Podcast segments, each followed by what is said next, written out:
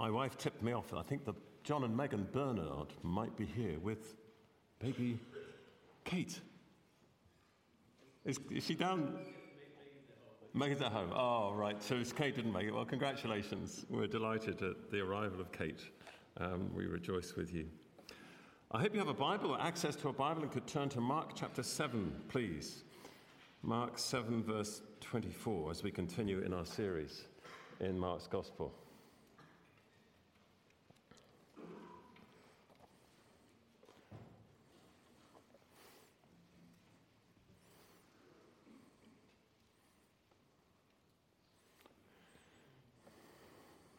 Verse 24 of Mark 7. And from there, Jesus arose and went away to the region of Tyre and Sidon. That's up the northwest, up the coast, out of Israel into Gentile territory. And Jesus entered a house and didn't want anyone to know, yet he couldn't be hidden. But immediately, a woman whose little daughter had an unclean spirit heard of him and came and fell down at his feet.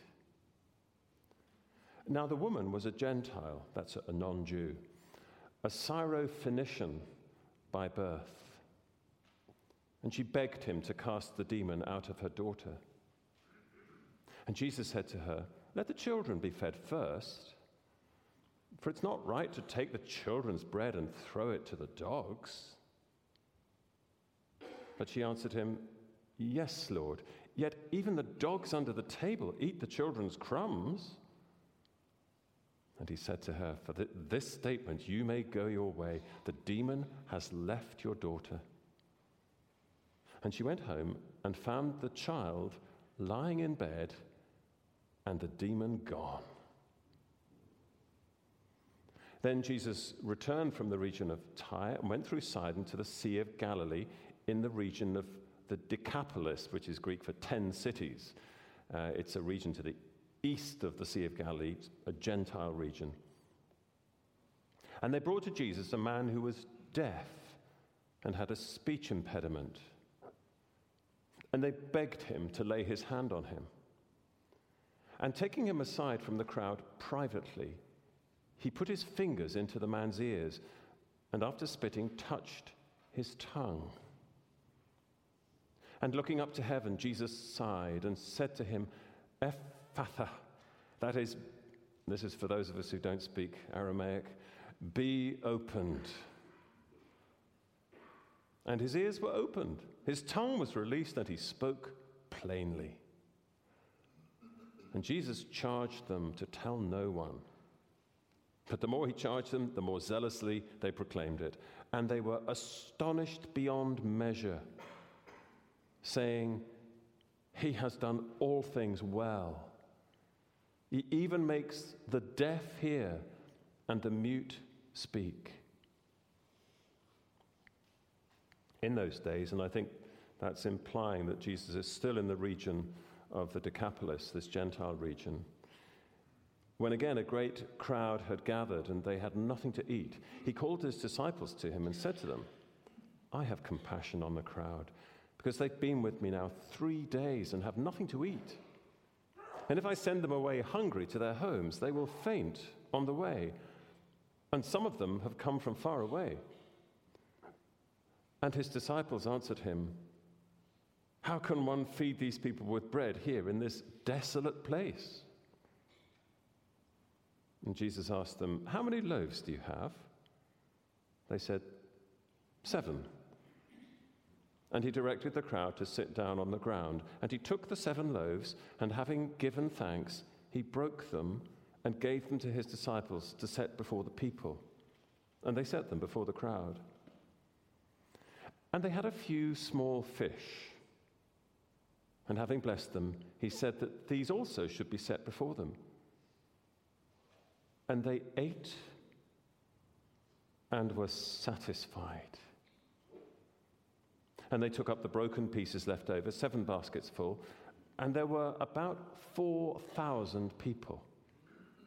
And Jesus sent them away.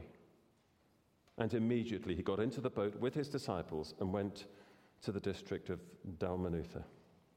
Well, let's pray for God's help.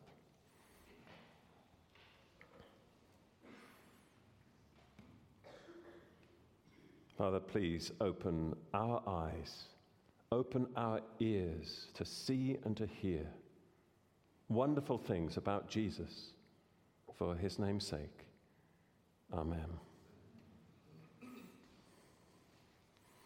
I remember being outside church one Sunday morning at the end, speaking to a woman. This is the church in Dublin where we used to be.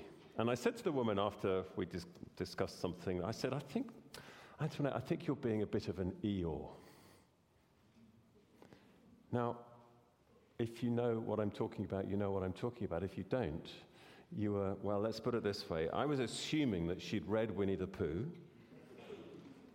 and all I was saying when I said, I think you're being a bit of an Eeyore, is that I think you're being rather gloomy.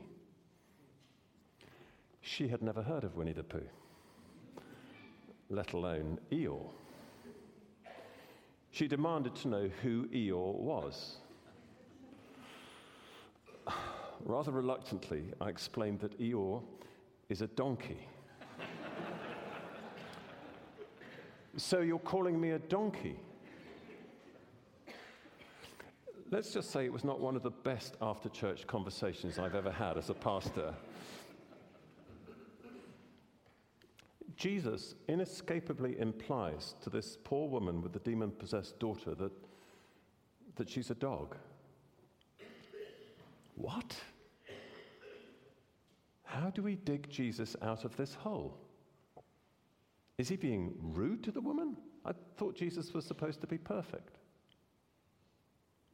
Well, please note a few key facts that Mark records. Verse 24 of chapter 7 makes it very clear that we have gone into Gentile, or Jesus has gone into Gentile territory, the region of Tyre and Sidon. Jesus has gone away. That's where he's gone. And Mark, verse 26, Mark makes absolutely clear we know the woman was a Gentile. She's not a Jew, she's a Gentile. Syro-Phoenician, as it happens, a Syrian, um, some combination. And somehow this Gentile woman knows that Jesus has power to cast out demons. Her daughter is demon possessed. And she knows that he's arrived in a house in the vicinity.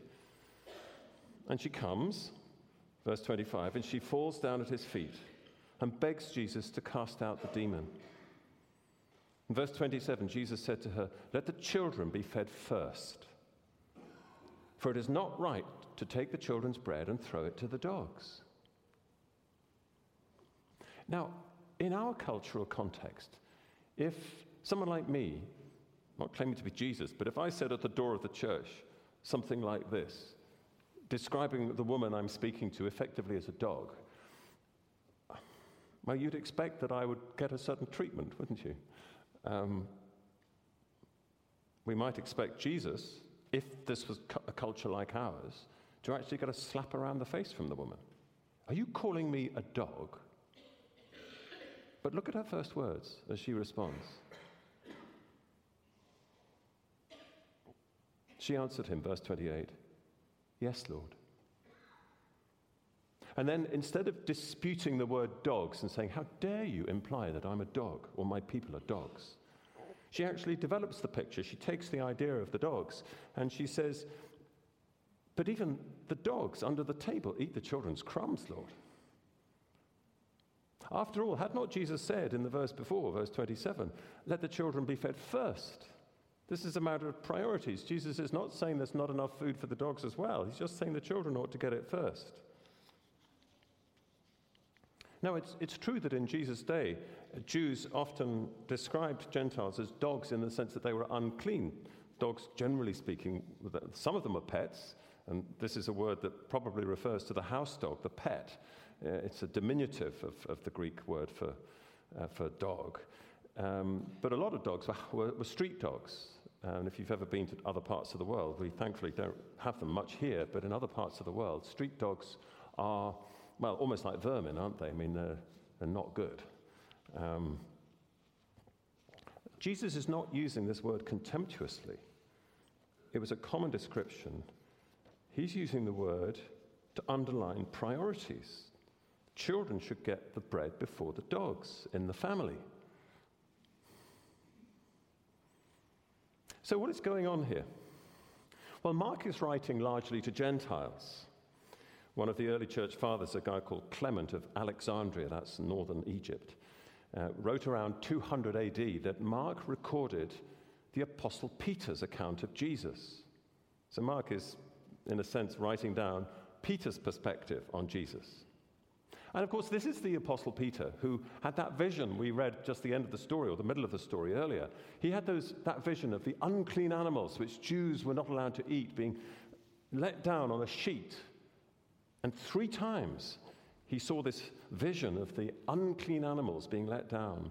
And three times he was told, Peter, eat them. And three times he said, No, Lord, I've never done that. I'm not going to do it now.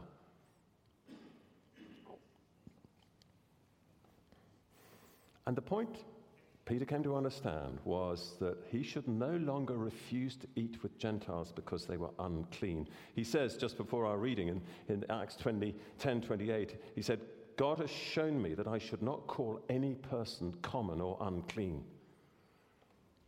And he's talking to Gentiles at that point. Jesus, here in Mark 7 19, just a few verses earlier, had said, it's words in brackets in our English translation. Thus, Jesus declared all foods clean. All food is kosher. You can eat anything. You don't have to segregate yourself from eating with people who eat the wrong kind of food. No, all these barriers have been broken down, says Jesus.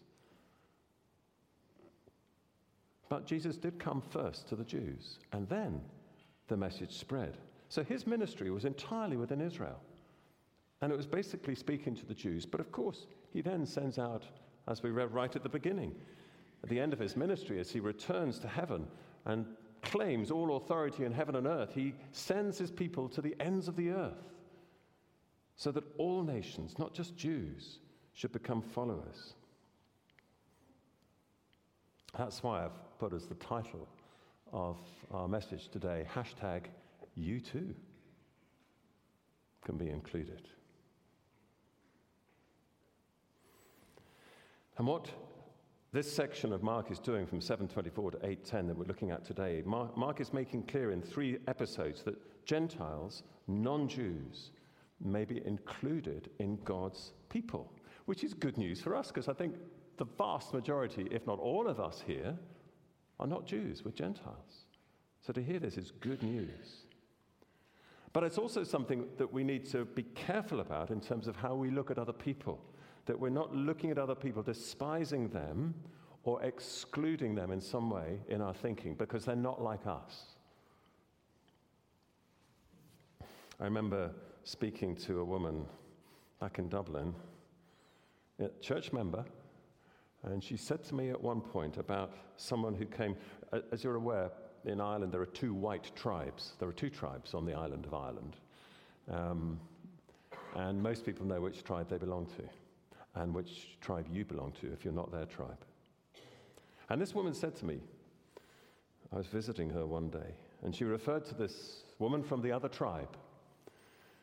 And she said to me, and I'll never forget this because this is one of the most offensive things I've ever had said to me in church life. She said, We don't want that kind of person in our church, do we, Pastor?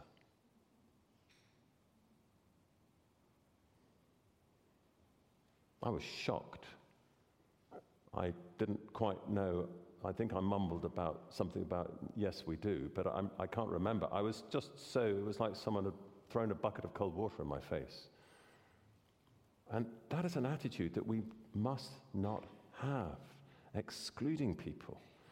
And here in Mark's gospel, Mark is writing to Gentiles and he's saying, No, you too can be included. You're not excluded. And these three episodes teach us a triple lesson about grace. We'll run through this quickly. First lesson about grace we have no entitlement to grace. The first story. We find it so hard to understand the woman's acceptance of Jesus' language about dogs in our culture. Because, I think partly, if not wholly, because we are surrounded by a culture of entitlement we are brought up in a culture which is very hot on its rights. And the other side of the coin, the duties that others owe us, because we have rights to an excellent education, to first class medical care, to get richer, not poorer, as we go through life, to go away on holidays. We have a right to these things. Society owes me a duty to provide certain things. While the gospel of grace assumes no entitlement. We're not entitled to God's grace, whether we're Jews or Gentiles. And this Gentile woman knew that she was not entitled. She didn't argue the point, she simply begged for mercy. And Jesus' response, that wonderful response in verse 29, is For this statement, you may go away and the demon has left your daughter. It's a statement of faith. She's trusting in Jesus. She's thrown herself at his mercy. Let me ask you do you think God somehow owes you something? God owes us nothing. We've no right to his mercy. We've no right to his salvation from judgment. And yet, grace is possible for you too, whoever you are. You just need to start by humbly recognizing that you've no entitlement. That's where we begin. And sadly, many people stumble at this point because they're too proud to admit that they have no entitlement.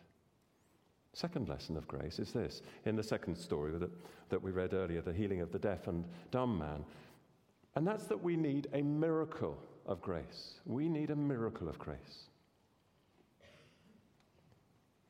Interestingly, Mark alone records this incident of the gospel writers, Matthew, Mark, Luke, and John.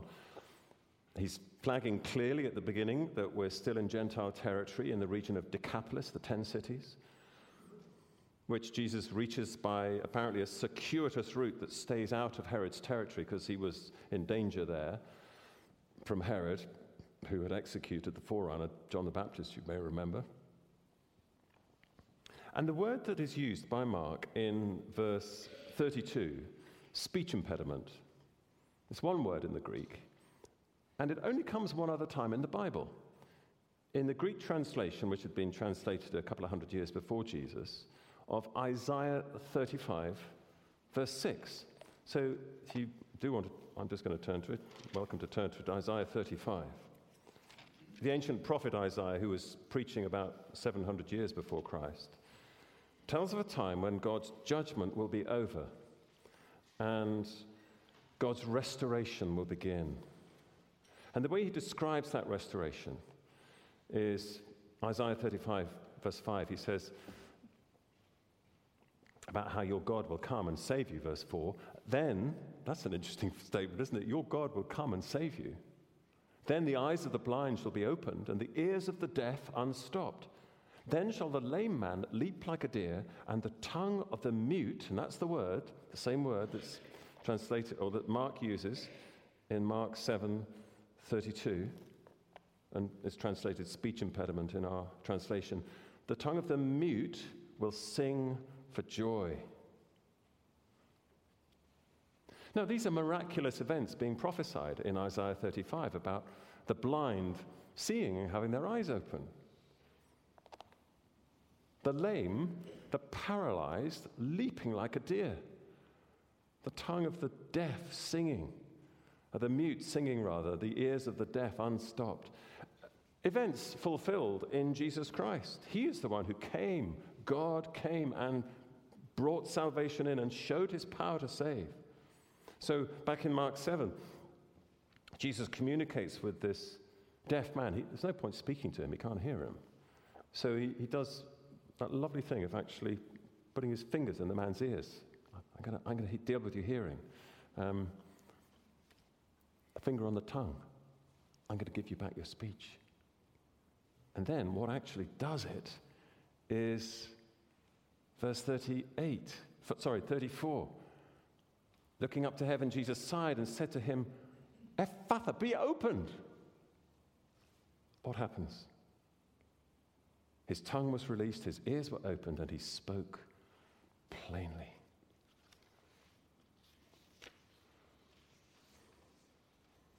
Now, have you heard the message of God's grace? Can you, can you hear it? Or are you deaf to it? If you can hear it, it's not because you're clever or diligent or that in some way you deserve it. You've been good, good enough. It is because God has done a miracle. We are by nature deaf.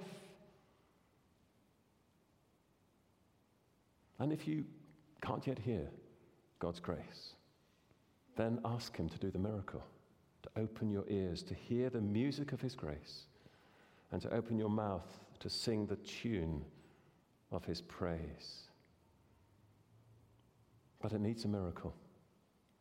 But God will do it if you ask Him. We've no right to God's grace. It takes a miracle to receive it. And third thing we learn about grace is that grace will satisfy us too. Grace will satisfy us too. Chapter 8, verses 1 to 10. Now, as we read it earlier, were you thinking, hang on a minute, deja vu? Or was it deja entendu? I can't remember. I've heard this before. Glance back to chapter 6, verse 30. Jesus feeds the 5,000. And if you go through, we haven't got time to do it now, but if you go through the two versions, you'll see there's repeated phrases. It's, it's all, and that's why some people think, oh, m- maybe Mark got confused and it was, it was only one event and he's recorded it twice. No, it's, it's clearly a different event. The numbers are different. But it's in a different place. This is in Gentile territory to the east of the Sea of Galilee. But the miraculous provision is the same seven loaves. I mean, okay, there were five loaves that fed 5,000, seven loaves feed, feeding 4,000. It doesn't make it easier, really, does it? It's still an enormous number of people to feed, and there's no way that seven loaves can feed them. This is miracle. There's no getting around it. And just a few fish, we're not told how many, just a few small fish like sardines, I guess. But we do get the same result, verse 8. They ate and were satisfied. One of the interesting things is that in, in Mark's previous chapter, Mark 7, verse 27, um, what the woman says to Jesus is, Let the children be satisfied Sorry, this is Jesus talking. Let the children be satisfied first. It's exactly the same word. It's translated fed in our English translation, but it's exactly the same word about satisfaction. Jesus came to provide satisfaction, not some kind of material satisfaction about our standard of living, but satisfaction of our souls that deep down we will no longer be thirsty, we'll no longer be hungry, but Jesus will satisfy us. We've no right to God's grace. It takes a miracle to receive it. But when we receive it, we discover the riches of God's grace lavished upon us. The Apostle Paul wrote like this later to the church in Ephesus. He said, In Christ we have redemption through his blood, his death, the forgiveness of sins in accordance with the riches of God's grace that He lavished upon us. The riches of God's grace that He lavished upon us. Well, have you experienced that soul satisfying grace? Well, if you have, let me encourage you, even today, to drink deeply again of the wonder of God's grace. 737, they were astonished beyond measure. Well, it should astonish us beyond measure that God has been gracious to us. Maybe you feel, well, I'm, I'm not sure I'm ever going to get this grace. I'm not the kind of person I think God wants to show grace to. Don't you believe a word of it? Jesus wants you too to experience this soul satisfying grace. It's for you too. Hashtag you too. Let's pray.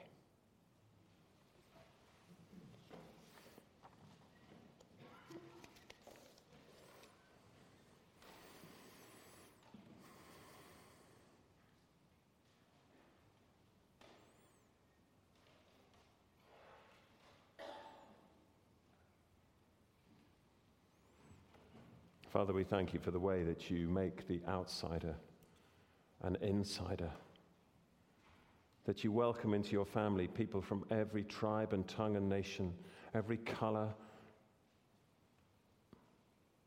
every cultural background. Thank you for the miracle of grace that we who are Christians have experienced. Help us always to remember that, that we have no entitlement to your grace. It is just that it is grace, it is a free gift, undeserved. And Father, help us to experience every day something of that soul satisfying satisfaction as we trust in you and as you provide all of our needs. In Jesus' name, amen.